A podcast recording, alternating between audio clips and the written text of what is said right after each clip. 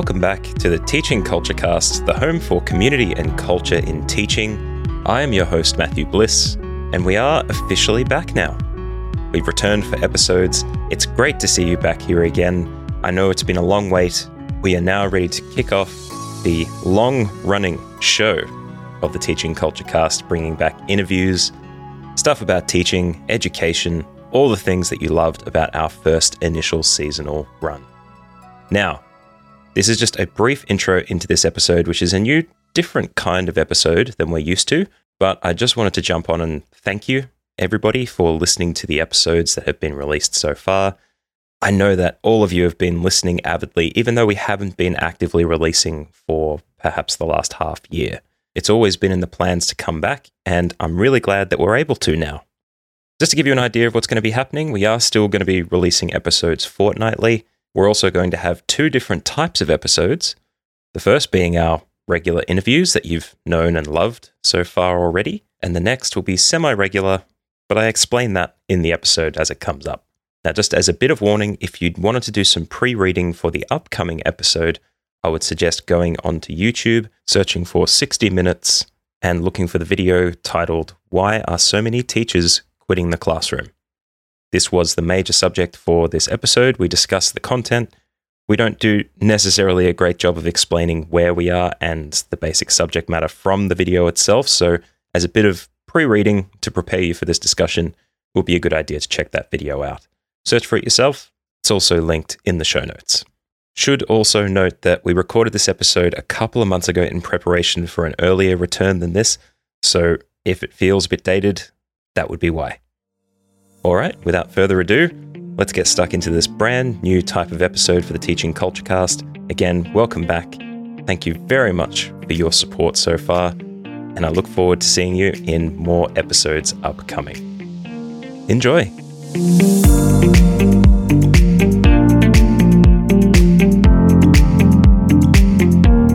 Welcome back to the Teaching Culture Cast, the community for culture in teaching. And we are finally back.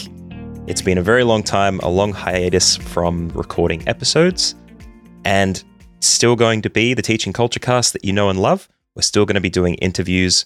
We're still going to be uh, approaching people in the profession out there, actively teaching kids still, and uh, people who are contributing to education in some capacity. And we've got a few interviews lined up. But first, in our big return, not to a seasonal arc here, we're going to be jumping straight into what is hopefully going to be a progressive content delivery that just lasts forever because, of course, teachers will be around forever. So, of course, this podcast should be as well. Introducing what we're loosely calling the staff room. The staff room being the kind of episode where I bring someone on to discuss some issues, recent things in teaching, even address questions from you. But to do this, I'll have to bring someone on to have a chat to. And back again after her very successful and highly popular episode, which was midway through the season one run of Teaching Culture Cast, is Tanya. Tanya, welcome back. Hello. I am back. Yes. Feel like I had to dust off my shoulder there. You're giving me a bit of a bit of a hype up there. well, look, the, I've got to say that the the episodes of the Teaching Culture Cast have done very well in terms of uh, uh, people checking them out, but yours did incredibly well within the first week, I must say. Uh, not to say that we haven't had a bunch of great people on our first season one episodes already, but I think you just you hit a subject that's very close to home. Yeah, the, with the idea of first getting started in teaching and hitting all those big notes.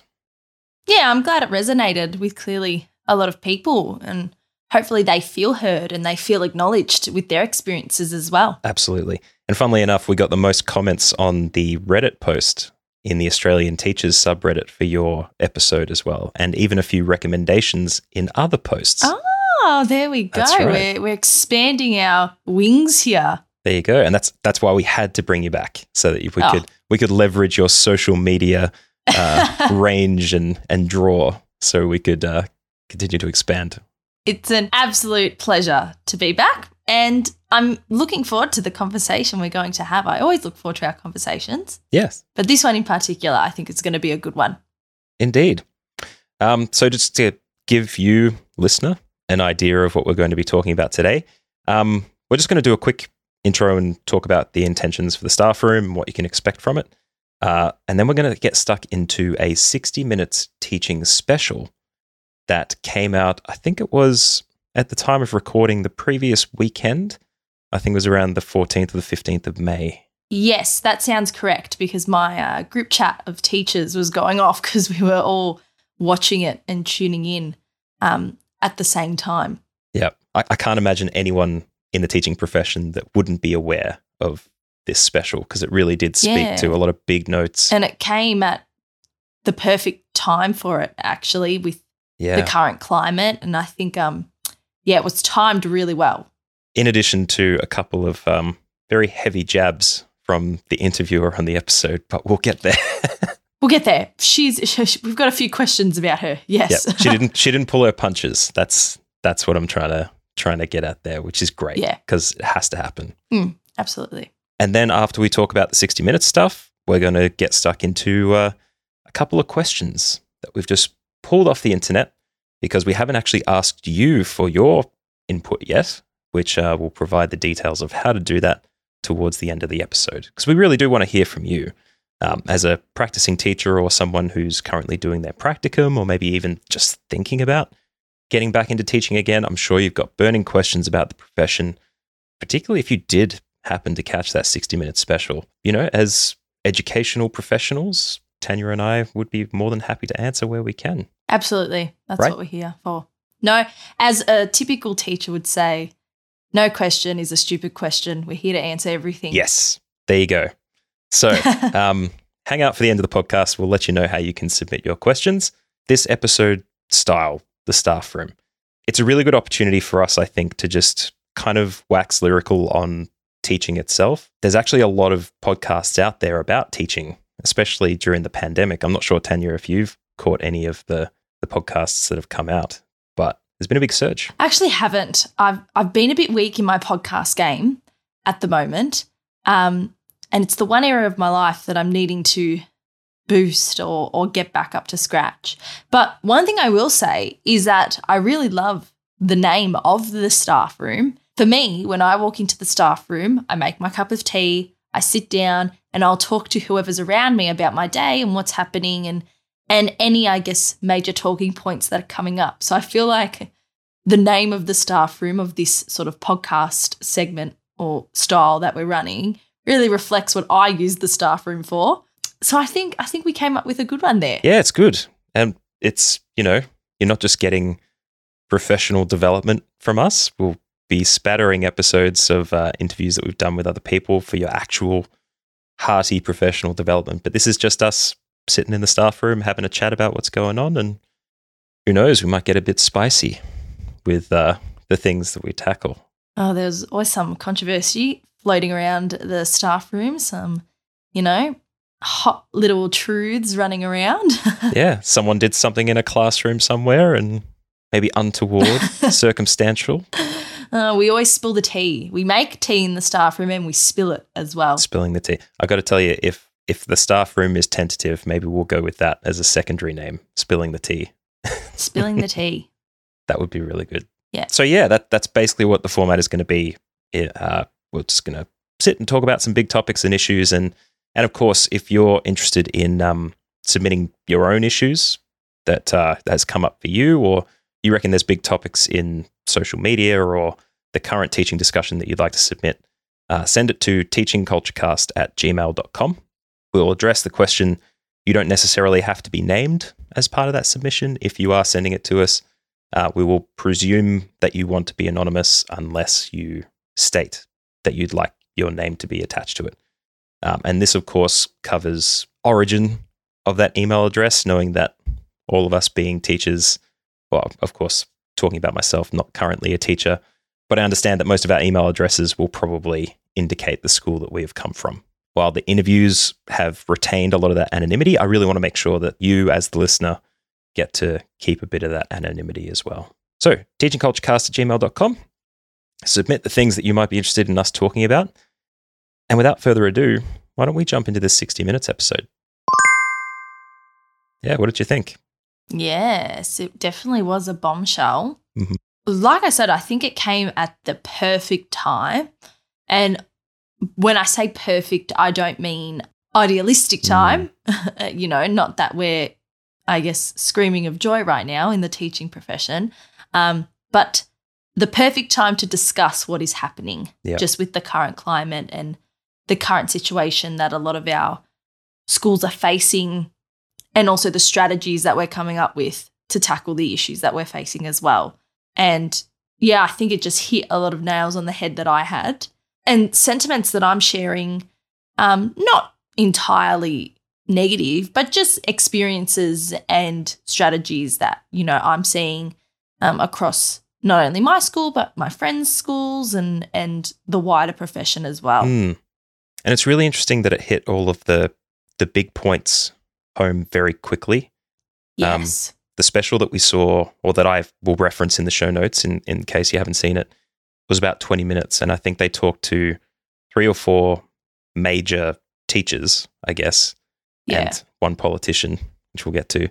Um, and they really covered the full gamut of not only opportunities for teachers who are frustrated at the moment, but also with the various scenarios that you're probably talking about there. yeah. Some of them being the idea that you're overworked, that you don't get compensated for the work that you do. Uh, John Marsden, in particular, mentioned the idea of teachers being considered de facto parents. oh, yeah. That one hit hard. Yeah, like an overcrowded curriculum to start with. And then the idea that parents can kind of push the responsibility of teaching them sexual education and social skills and things Yeah. like that, that parents kind of, not all parents, but some will just kind of sit back and say, well, what, why aren't you teaching my daughter how to operate in society when, you know, Yeah, and it's operate in society after two and a half years of not having that opportunity to develop those skills in a regular Mm. setting as well. Where what I found is is coming out of the pandemic, having to teach those social and emotional skills, those communication skills, those conflict resolution skills, um, emotional intelligence, a lot more frequently than I previously would have. Also, how to regulate students' emotions and how to teach them how to regulate their own behaviors and emotions as well has become increasingly prevalent. So, yes, we Mm. were already teaching those skills, and I don't have, I don't think there's an issue within the profession of teaching those skills, but it's to a higher level now, and it's it's to a more basic degree in that we sort of have to start from scratch and build them up. Prior to the pandemic, there would have been they, you know, they're exposed to their peers and and the school environment and, and a busy environment more often than they would have been. Um, whereas, yeah, it's just like the pandemic hit a big refresh button on all that, and we're having to guide them through a lot more than we we typically would have maybe a few years ago. Mm. It's kind of like before the pandemic, maybe those social skills came out a lot, a lot more easily for you Yeah. guys to manage as teachers because you know they were practicing and you just kind of push them around a little bit and massage those edges off Yeah. into and refined and built upon them. But like I said, now it feels as though we're having to really go back to basics and and teach those skills from from their base and mm, like I said, regulate those skills a lot more than we typically would have. And like, like I said, I think it is a part of our job to, to teach those skills to a degree because obviously they're communicating with other people, they're building relationships with other people, um, they're expanding their critical analysis and their critical thinking, um, but also coming into contact with a lot of people who they might have conflict with or have to negotiate with. So I see school as an area and as a, a setting where that's important. Um, mm, but having no prior exposure to that or having little prior exposure to that amongst the students has just really amplified all that social and emotional learning we're doing. And as well as having to deal with the ramifications of isolation and online learning to a wider degree now, I think I'm starting to see the impact of those things now in the long run Yeah. and how they might be manifesting in students. Yeah, well, it's, it's funny that you mentioned this down the, as far of a line as you have, because this was actually something I had a little bit of a problem with with the 60 minute special, because there was a parent that they were talking to that was maybe 14 or 15 minutes in that was hitting all the big points that that teachers want to hear. They he was saying, Yeah. I can't recall his name unfortunately, but he was saying, look, teachers have to be given the space to do the things that they need to do, and uh, they need time to be able to do these things. Administrative stuff isn't what they should be doing as their job. It's about teaching our kids all that stuff. Yeah. But I don't think that frames really what you're talking about here, which is the the post pandemic lack of social skill development that hasn't happened in the last couple of years, but also what the parents could have been doing in that time or may have attempted to do and just, you know, run out of steam because they're not teachers at the end of the day. They're going to burn out probably faster than than us as teachers would. Yeah. Well, that's just because we're, you know, made with bulletproof vests on us, I think. Or we have to act like we have them on. But I think uh, throughout the whole segment from on 60 Minutes, there was little discussion about the pandemic and the impacts of the pandemic. For me, the current climate is showing us that we've reverted back to a model of teaching that assumes that no pandemic happened in a way. You look at every other profession, every other profession has adapted or implemented changes as a result of remote work and remote employment, whether that's a restructuring of the work week, flexibility in the work week, splitting remote and on site days, changing roles, um, or the way in which work can be completed and submitted. I know some people, some of my friends who work in, for example, corporate finance, are still using Meet and and Zoom and, and online conferencing tools because now it suits the the the model of the business and and how they've Mm. altered since the pandemic, whereas teaching has reverted back to its form pre-pandemic and and we haven't been able to see how it's progressed or what needs to progress, what needs to change.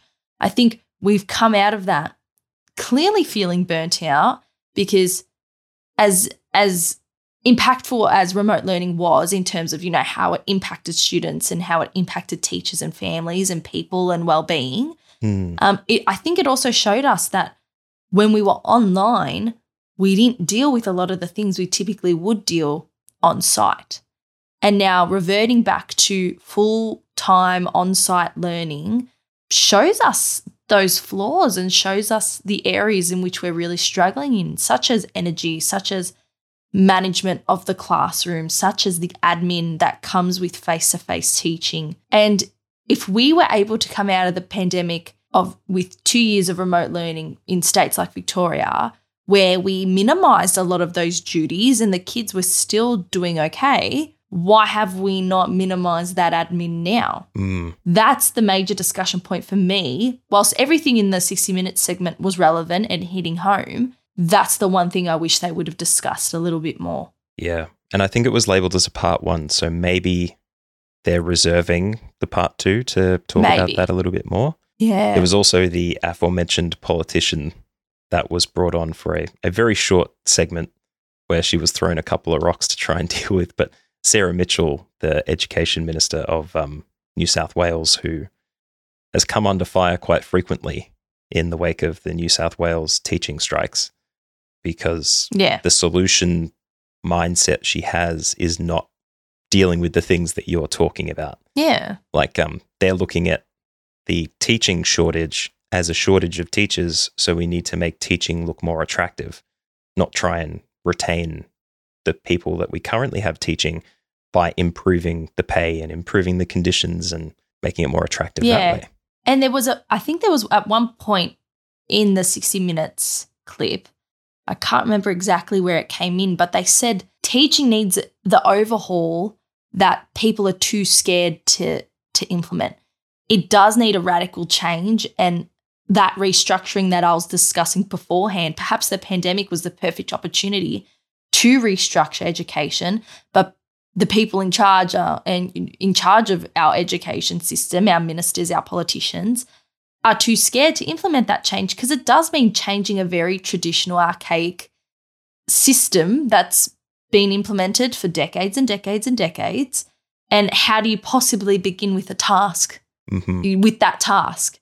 Um, even it's funny actually because I recently completed um, oral presentations in in a, in a year eight English class that I'm teaching, and one of the topics that they could select from was should the school week be reduced to four days a week? Wow. And even that mindset or even that issue would stir up so much controversy regarding family structure, work structure, um, childcare, pay, you know, expenses, school expenses, family expenses, transport. You know, ev- I feel like all aspects of society would need to change around any change that we make to the school system and the school structure, which is the difficult thing here in terms of imagining a post COVID schooling and education system that is compatible to post COVID life, but also compatible to other aspects of society and life as well. Yep.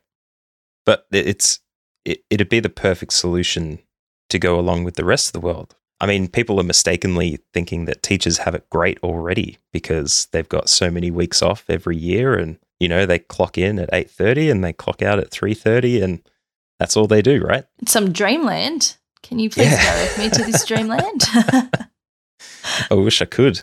And they did call that out in the 60 minutes as well.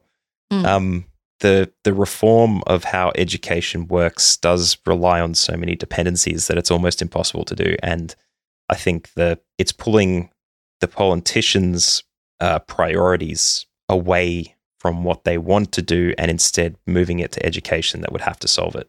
yeah. And, and that's that's another thing I noted actually that that John Marsden mentioned that there's only been two education ministers in our history that were actually teachers for a little bit, which seems pretty crazy. And this is a sentiment that arises with a lot of like cabinet level ministers and and even mm. discussion about laws regarding women's bodies that fall into the hands of men. And you know, that was the first thing I thought about in terms of the people making the laws don't have that lived experience or or don't have or don't really grasp the reality of, of the situation. And there are so many other aspects of of society that you can relate it to and aspects of politics that you that you can see it happening.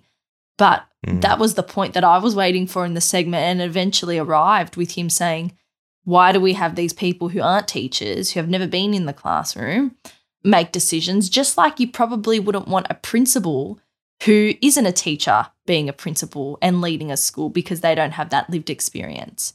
Yeah. Um, so if we wouldn't accept that standard in a principal, why would we accept that standard in in government? And the social impact of changing teaching necessarily applies to everything in the way you mentioned earlier too. Like changing the Mm. four day to a four day week for teaching would impact how everyone does their jobs. But uh, what is often forgotten is the social impact of teaching people who will be future workers who then grow up into a lifestyle that's very similar to what they do when you teach them.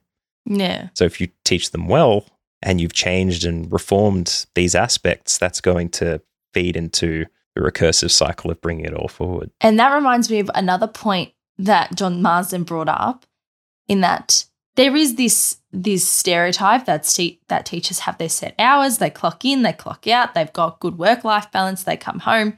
And he sort of said, Mhm. "Who's doing that?"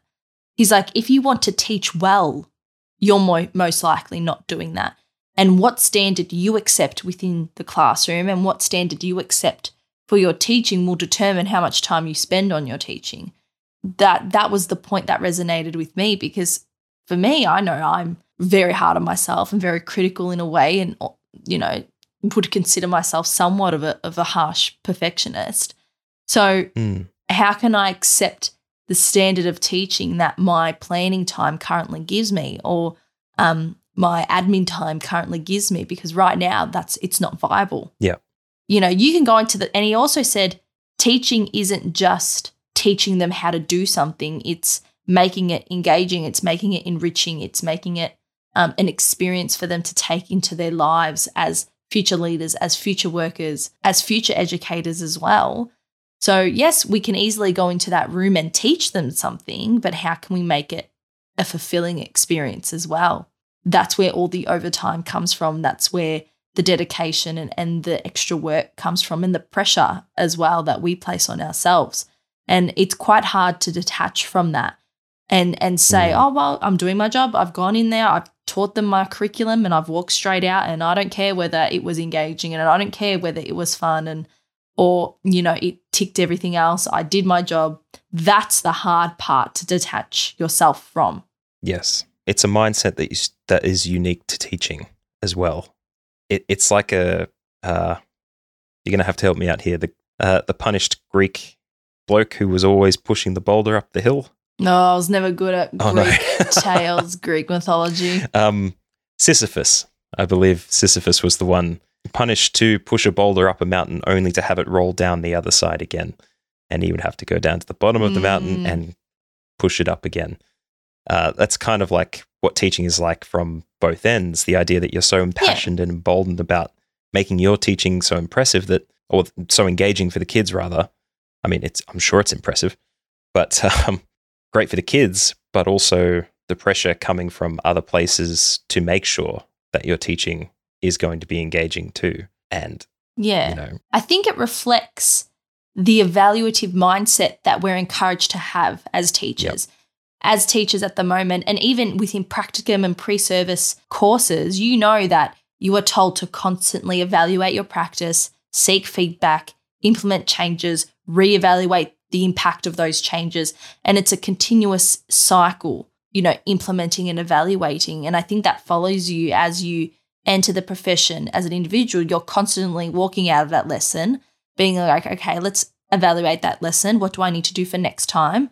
Um, what data have I gathered to change my teaching practice? And let me implement all those changes again. And, and so it's this continuous feedback loop mm, of teaching. Um, and we're told to, you know, evaluate and scrutinize our own teaching so that we can improve. I'm wondering though, has that had a negative, somewhat of a negative impact on the ways in which we we place pressure on upon us upon ourselves or the way we perceive ourselves as teachers? And is that perhaps contributing to the stress and and the extra workload that we have? definitely. Like you saw it in the in the pre-service teachers that they handpicked, I presume, from whichever university that they'd covered. I think it was University of Wollongong. Wollongong. Yeah. Um, that's what it. I heard from what they were all saying. They were looking at the current teaching situation and they were saying, "No, this isn't right. When we become teachers, we're going to change this." Which is Yeah. that positive mindset, that recursive, consistent innovation and improvement that you talked about. But without anything else changing, are they just going to find that they're in that burnout stage like every other teacher? It's a tough one because because obviously you want to foster that mindset within you know budding teachers and going into the profession with that passion for change and that pursuit for for improvement and development. I think as a pre pre service teacher, my one thing I would if I was sitting in that room with those with those pre service teachers would Mm. say, your passion is unbridled, but how is that limited or restricted within the demands you're working in? And and we spoke about this on the episode that I was on. Yep. Placement is such a small segment of teaching. And yes, you do get that first-hand experience into the, into the profession that you wouldn't typically get with other jobs. For example, you know, if you're not doing an apprenticeship based job Mhm. um, or an internship based job, but it also doesn't show you a lot and it doesn't show you that take home effect or that being sort of limited within within the structures that you're working within by policy by admin by processes and protocols that we're needing to follow um, But there's no no constraints told to you when you do your education either. When you're training to be a teacher, there's no, one that tells you. no Look, we, we talk about approaching history, for example, uh, using all of these these awesome methodologies to frame every discussion. Universal design, great. Backwards design, whatever. However you approached the process, there's nothing in any of those subjects that covers how to deal with a large amount of that stuff and putting a cap on it so that you can Mm. effectively manage yourself and how much you put into your work. Yeah. It's kind of built in a way so that there is no limit. The sky is the limit with what you can Yeah. offer your students. yeah and there's always more you can do Yeah. There's always another strategy you can implement. There's always another activity that you can differentiate further. There's always another student who you could potentially differentiate for. And so, how do you be the octopus with eight tentacles here, balancing all that whilst also being placed under certain restraints and and I don't mean restraints in in with that negative connotation, but just certain frameworks that we're working in. Yep. Whether that's timing, you know, role descriptions, School Um, priorities, co-curricular, extracurricular, school priorities, um, professional development priorities, etc. There, that's the aspect of teaching and school admin that you don't see as a as a pre-service teacher. And I, I feel like I need to say, just in case any pre-service teachers listening, don't be concerned about all the things we're talking about uh, in this context. Um, as long as you approach it in a way that's effective and sustainable, you're going to do just fine. But, you know, you need to keep all these things in mind and consider them. Yes. Sustainable mindset is very important. Yes. That's right. And to get one of those, make sure that you listen to Tanya's episode. I think it was episode five or six of season one. Um, we'll add it to the show notes. and the um, unconditional positive self-regard that I discuss in that episode. Absolutely. Um, I want to make it a tagline for this podcast. It's that good, but you can you can keep that one for yourself. That's fine. It's too long to make a hashtag as well. Yeah, a little bit. That's, unless you hashtag UPSR. Upsa. I like it. We've managed to talk about almost all the episode stuff, which is great. The one thing that we haven't really talked about yet, which you kind of touched on, is Monica, who was one of the first Mm. Mentioned at the beginning of the special, who had left teaching and found a much more reward, well, for her, rewarding career uh, using her teacher training and her experience to contribute to a bunch of other things. She was copywriting and writing her own book and um, doing learning development for a startup, a tech startup or something like that, which was Yeah. pretty crazy. And I think it's interesting that they leaded, led, help me, help Led. me, English teachers, um, that they Led. led that episode talking about her because the last thing that anyone in the teaching industry wants is for good teachers to leave. You want them to stay and to continue doing what they do best. But this this is where I can speak from my experience a bit more because if anyone who's been listening to the Teaching Culture Cast for a while may not remember, but I'm not currently teaching. I completed my teaching degree and went for a stopgap job doing learning development for a, I think I can say a government department, but that's about it. Uh, for reasons, if you work for a government department, then you understand. I have found myself in a very similar situation to Monica, where the conditions are good. I get to benefit now from all the things like uh, working in the office four days a week and potentially, or working from home rather, four days a week, and then working from home one day a week or some semblance of those things. The acceleration of your cumulative salary is a lot faster than it is in teaching Mm. when you come in at the entry level pay, it often takes about 10 years for you to get up to a stage where you're at the top end of the band if you don't take on more roles and responsibilities. The interesting thing that they don't talk about often is that you can use almost all of your teaching skills, the things that you would take into the classroom, all of them are useful. In a learning Yeah. development scenario for something like what I do, it's with adults. And really, the Yeah. only thing that's missing from that sometimes, occasionally you have to kick it in, but the behavioral management stuff, which invariably is the stuff people don't like anyway, right? And and as well the interaction with awesome young people. I think that's that's the thing that gets missed a lot. Like when you've got a really good class and they like you and they want to come back and keep learning more and getting that rapport going with them, like that's something that you don't yeah. get to experience. It's unique. Yeah. And just having going into work every day, being a part of those students' lives every day, Mm, seeing them more than they might see their own families at some point. That that that it's a very unique experience and it's a very fulfilling one. And that's why so many people would feel so much guilt leaving the profession because you are working with amazing, amazing young people that you bond with and that you've shaped a part of their lives and you'll forever be a memory in their lives as well. Um, and you want to see them develop and grow into great people, but how much have you put that before your own self? yes. I hope my my friend doesn't mind me saying this, um, but she's recently been in a position where that got questioned, and and she was asked with with the certain decision that she had to make regarding her career whether she thought about the kids first. And as teachers, it's it's easy to think about the kids first and the students first, Mm, but then you neglect that aspect of yourself. Like you said, that sustainable mindset that keeps you going at your optimal level to support those students as best as Yep. you can.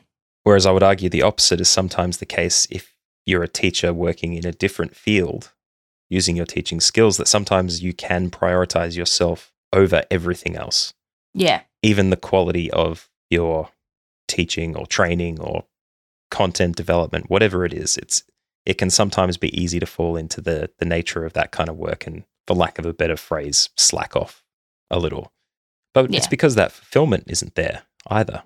People come to corporate training, they sit there for an hour, you've got them for an hour, and then they're done and they run away. You don't get to follow up.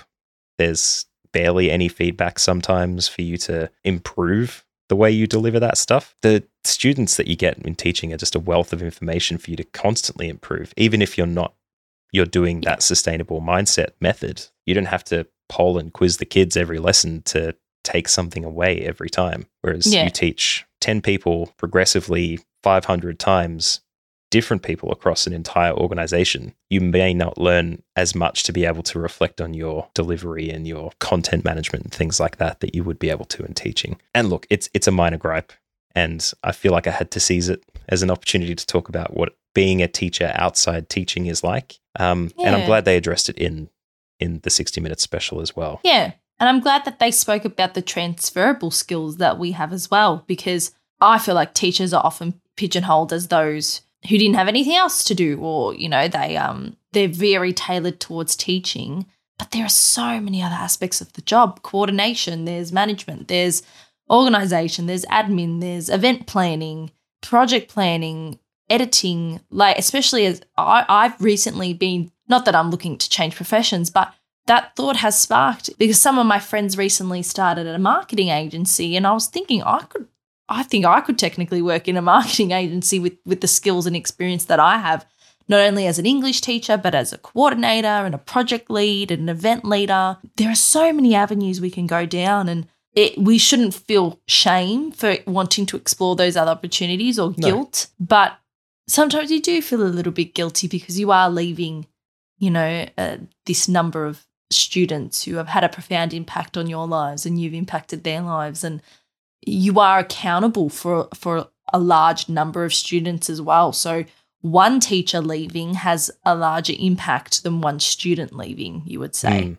But this is what you're talking about is the weird paradox of teaching, where you said Mm. that those who can't do teach. By the time you're a teacher, you have the skills that everybody else wants to be able to do other stuff really, really, really well. yeah And the people that have their heads Yeah. screwed on in companies like the tech startup that Monica probably works for, they target teachers because they realize that they've got the skills that that they want in their organization for this kind of stuff. And and that's i 100% agree that's where I think there should be no shame either. The other side of the fence is going to look so attractive, and it will. It'll be money or it'll be appreciation.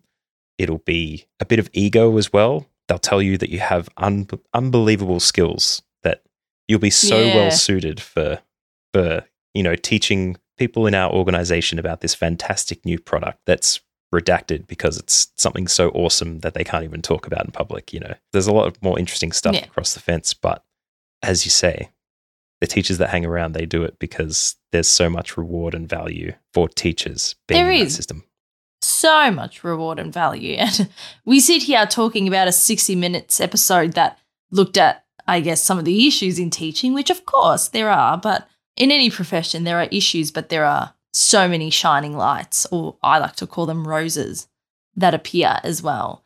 And um, that's what keeps you there. But I think the question that more teachers are starting to weigh up is how long can I continue with that with that thought? How long can that sustain me within this profession that isn't sustaining my livelihood or isn't perhaps meshing well with the way I live my life now or how I need to live my life? Mm. And we're kind of left with that a little bit, I think.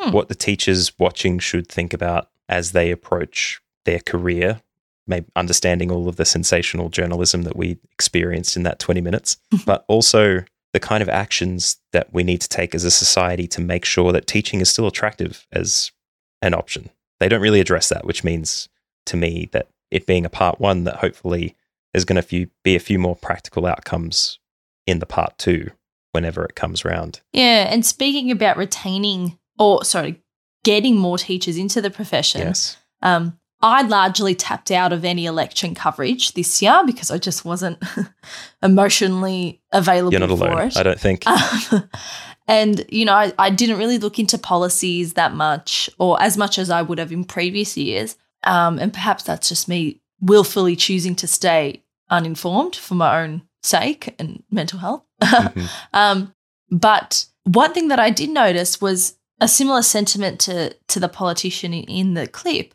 was Albo, who is now our Prime Minister elect Anthony Albanese. one of his major policies was providing a bursary for pre service teachers who receive high ATARs to encourage them to enter the profession. Is that right? Yeah, I, I didn't know that. I saw it in um in a in a summary of his key policies, providing I think a, a, twelve thousand dollar bursary or something like that. Wow. Um, That's huge.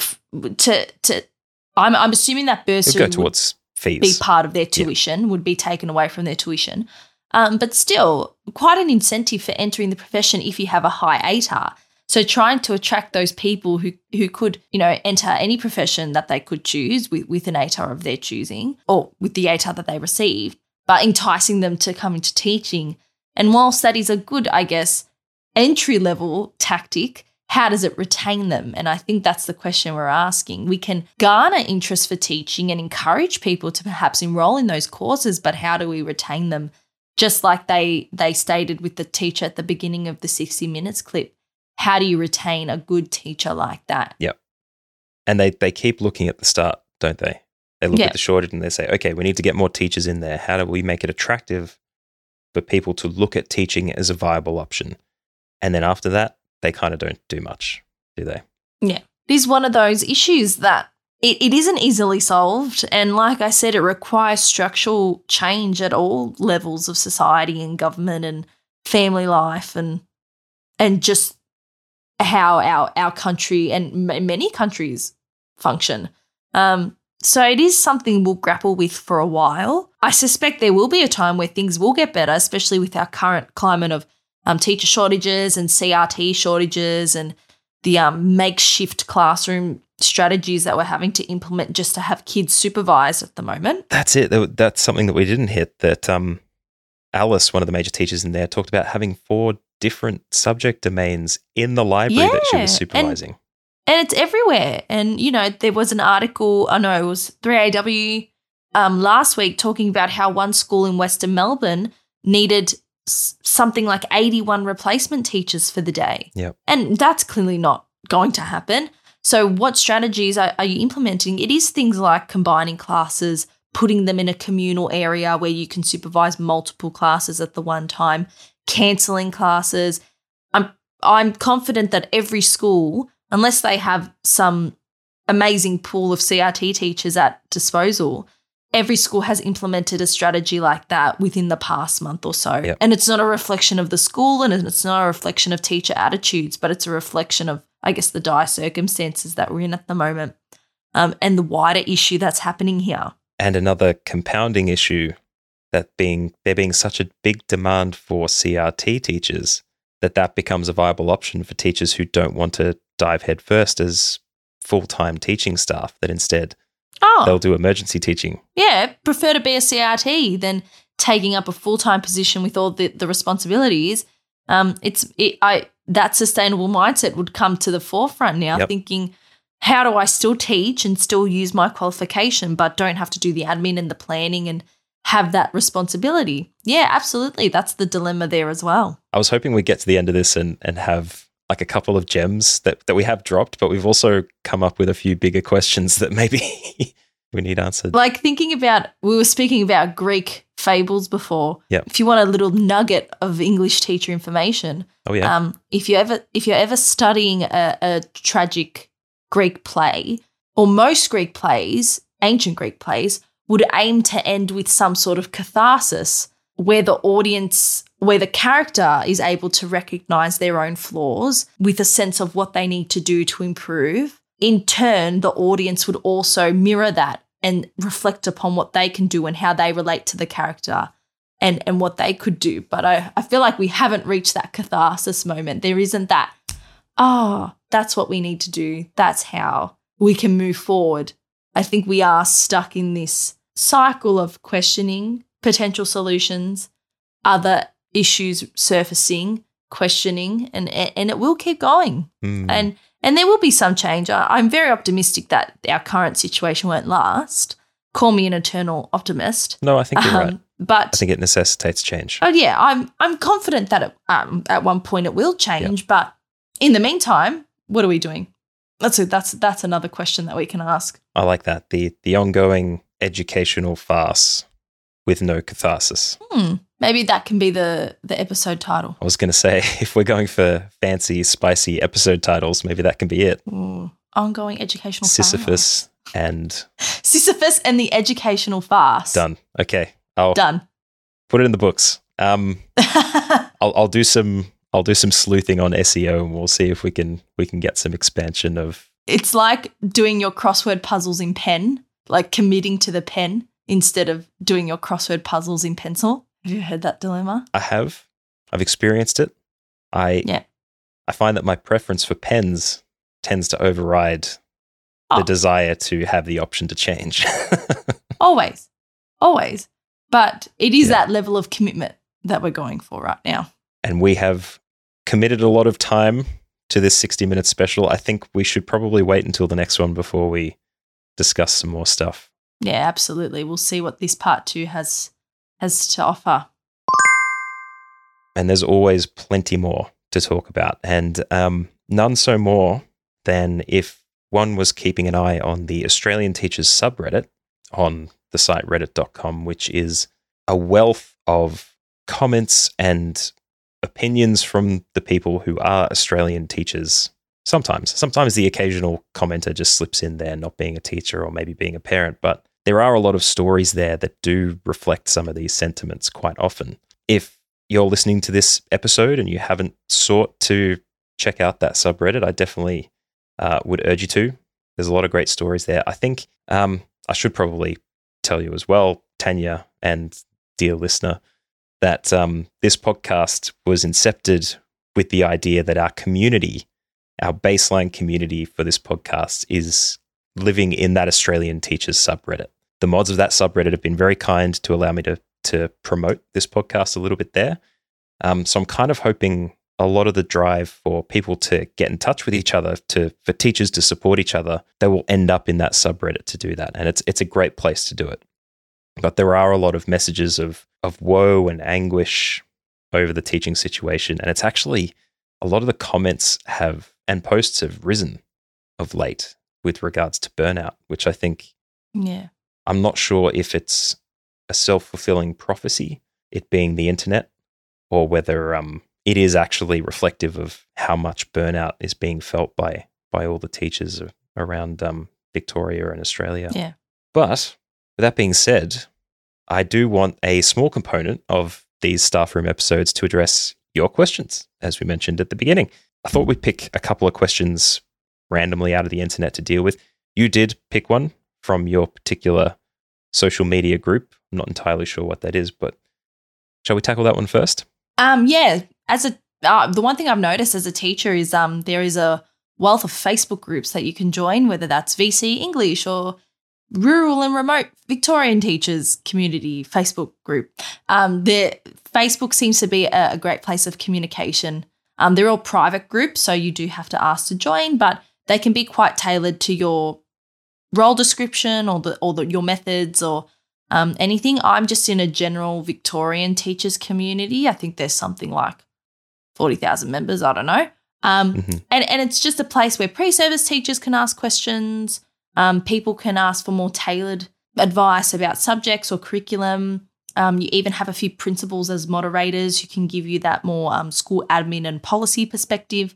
Um, it's really great. Yeah, that's awesome. So, what question did you pluck out of out of the Facebook group this time? Yes, I saw this one. I thought this would be a great one.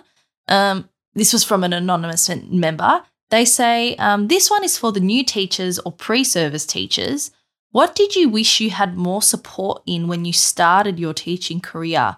And do you Hmm. need help with anything now? It's a really good one because, um, like, it could be talking about getting started with the, the educational journey, getting stuck into teaching initially. Um, and funnily enough, John Marsden, again, the uh, prophet of education, maybe from that special, mentioned the idea that you go out in the world and you experience a little bit of it first before you start pursuing teaching. Yeah. So that might be a good idea, unless that $12,000 bursary is incentive enough to dive straight in Yeah. when you get started in your teaching career, I think a lot of the stuff we've talked about already is probably what you should consider. In in particular, the sustainable mindset. Yeah. And I think in my episode, we discussed the things you don't expect that you need support with. Um, and for me, I'm pretty sure I discussed in that episode how to use school intranets and and log incident reports and use the communication tools that parents have access to. Mm, That's the thing I needed support with the most because that's what I didn't experience on my my practicum. And that's the aspect of, of school admin that I never got to got to see. So for me it was navigating those tools because it dominated so much of my spare time having to write this down on Compass or having to log this on Simon, which are some of the major intranet systems for schools. And that's where a lot of my source as a young grad, I guess, stem from because I had to ask other people to help me. And of course, that's always a bit daunting because you seem incompetent and then just having to follow up a lot of things and, and dedicate a lot of time to writing posts and, and logging things. That's the thing I needed a bit more support with. And Yeah. also having restorative conversations because you're in, once again, in, in your pre service degree, you're taught that communication is really important, whether that's with other teachers, with parents, with students, but actually conducting that conversation yourself and leading that conversation and facilitating those questions. That's something that you can only develop once you're a teacher because once again, as a pre-service teacher on practicum, you would often handball that to a coordinator or your mentor and say, "Oh, this incident has happened with with so and so. How do I deal with this?" And they would often come and swoop in and, and Yeah. fix the issue for you or communicate with the parent for you. And I remember in my first week of teaching, I had someone sit down with me on my second day and write a parent email for me or with me because that's something I never had experience in, in in terms of the certain phrasing that you would use and and how you would um, describe particular things that have happened in the classroom. A couple days later, I had someone on a phone call with me as I was talking to a parent. So just those unexpected communication things definitely would have made a, a big impact in my first term of teaching. But it's funny they they would probably say those are the little things, right? Yeah. Or, you know, you wouldn't even consider them as little things. I don't think I ever thought about that as a pre service teacher. Never really crossed Yeah. my mind that that's part of my description. Um, It's one of the biggest gripes I had with doing the master's course that I did, being someone who had seven years of IT support in a secondary school under his belt. That when I was doing that course, the severe lack of support to help new teachers in those systems that you're talking about. And e- like I, I ran for my history subject group, I ran a seminar for them answering questions, basic questions about what com- using computers are like in a school. Like, do you get them from the school itself, or what kind of connections do you need? yeah. What kind of programs can we use? Are we allowed to use the ones that we do, or should we be preparing to use anything? You know, Google Drive, Dropbox, Cloud, Box, whatever kind of storage platform you can imagine. Yeah. And then you've got your attendance platforms like Compass and lesson management and all those things. All that stuff. I don't think there was any subject that dealt with it well.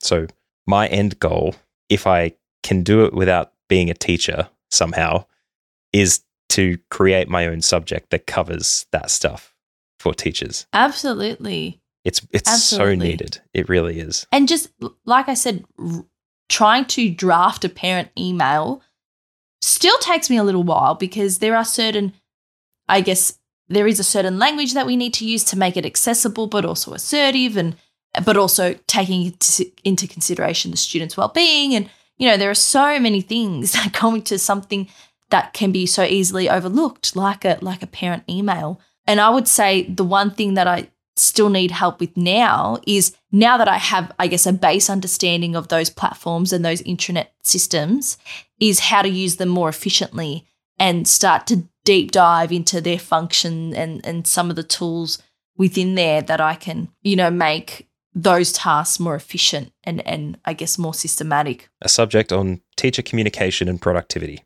Perfect. Oh, beautiful. It's a bit hard to trim from that master's course, at least, because they, they tend to streamline it. And yet it still felt like there was some, you know, fluff. Fluff. Yeah. Yeah. Glad we're in the same Yeah. mindset. So I guess I guess the the true answer is the little things. Maybe the little things. employ some of that teacher reflection on yourself when you get stuck into teaching and um, say it for me, Tanya. Unconditional. Unconditional positive self regard. Yes, there we go. Um, Rolls off the tongue. We are coming pretty close to time, so we might leave some more questions for our next episode. If you have any questions you would like us to talk about, please feel free to send them again to teachingculturecast at gmail.com. And again, we will presume that they that you want to be anonymous unless you state that you would like your name attached, first name, uh, maybe last name. I can't imagine anyone that would prefer that. But then again, if you use an email that's from a school, we will also endeavor to hide uh, where that's come from as well, because we want to make sure that you are all protected as teachers, uh, doing all the good work that you do. And so we are at the end, at the end of our first staff room. Going with that uh, feeling you had at the start, we can hear the first bell has rung, perhaps, where Uh, we, we, we sat down for lunch. Um, we've, we've had a good 50 or so minutes for lunch, and now the bell's rung, and we're all running off to our classes now. Yep. Quickly throw away the, the balled up cling wrap into the into the bin. Put your mug in Yep. the sink or the dishwasher or whatever, and off we go. We, and it's quite reflective of this episode because despite what's happened, we, we still keep on going. The profession needs to needs to keep on keeping on. So yeah, that's what we do. At the end of this episode, we leave the staff room and we keep on keeping on. Keep on keeping on. And with that being said, we might end the episode there. Thank you so much for the first episode of many, Tanya. That's all right. Thanks for having me. Always pleasure having a having a chit chat in the staff room with you. Indeed. And we will be back again next month.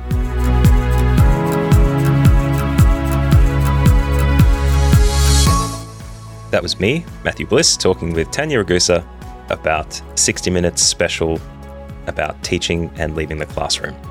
If you'd like to submit a question for us to discuss on our next staff room episode, please send a message to teachingculturecast at gmail.com. If you enjoyed this episode, make sure you leave a review on Apple Podcasts or Spotify. But more importantly, if you find this podcast handy, share it with your colleagues, your workmates. Recommendation is the sincerest form of flattery in this case. Thank you so much for joining us. Hope you enjoyed the episode, and we'll see you in about two weeks. Stay safe, stay well, and we'll see you next time.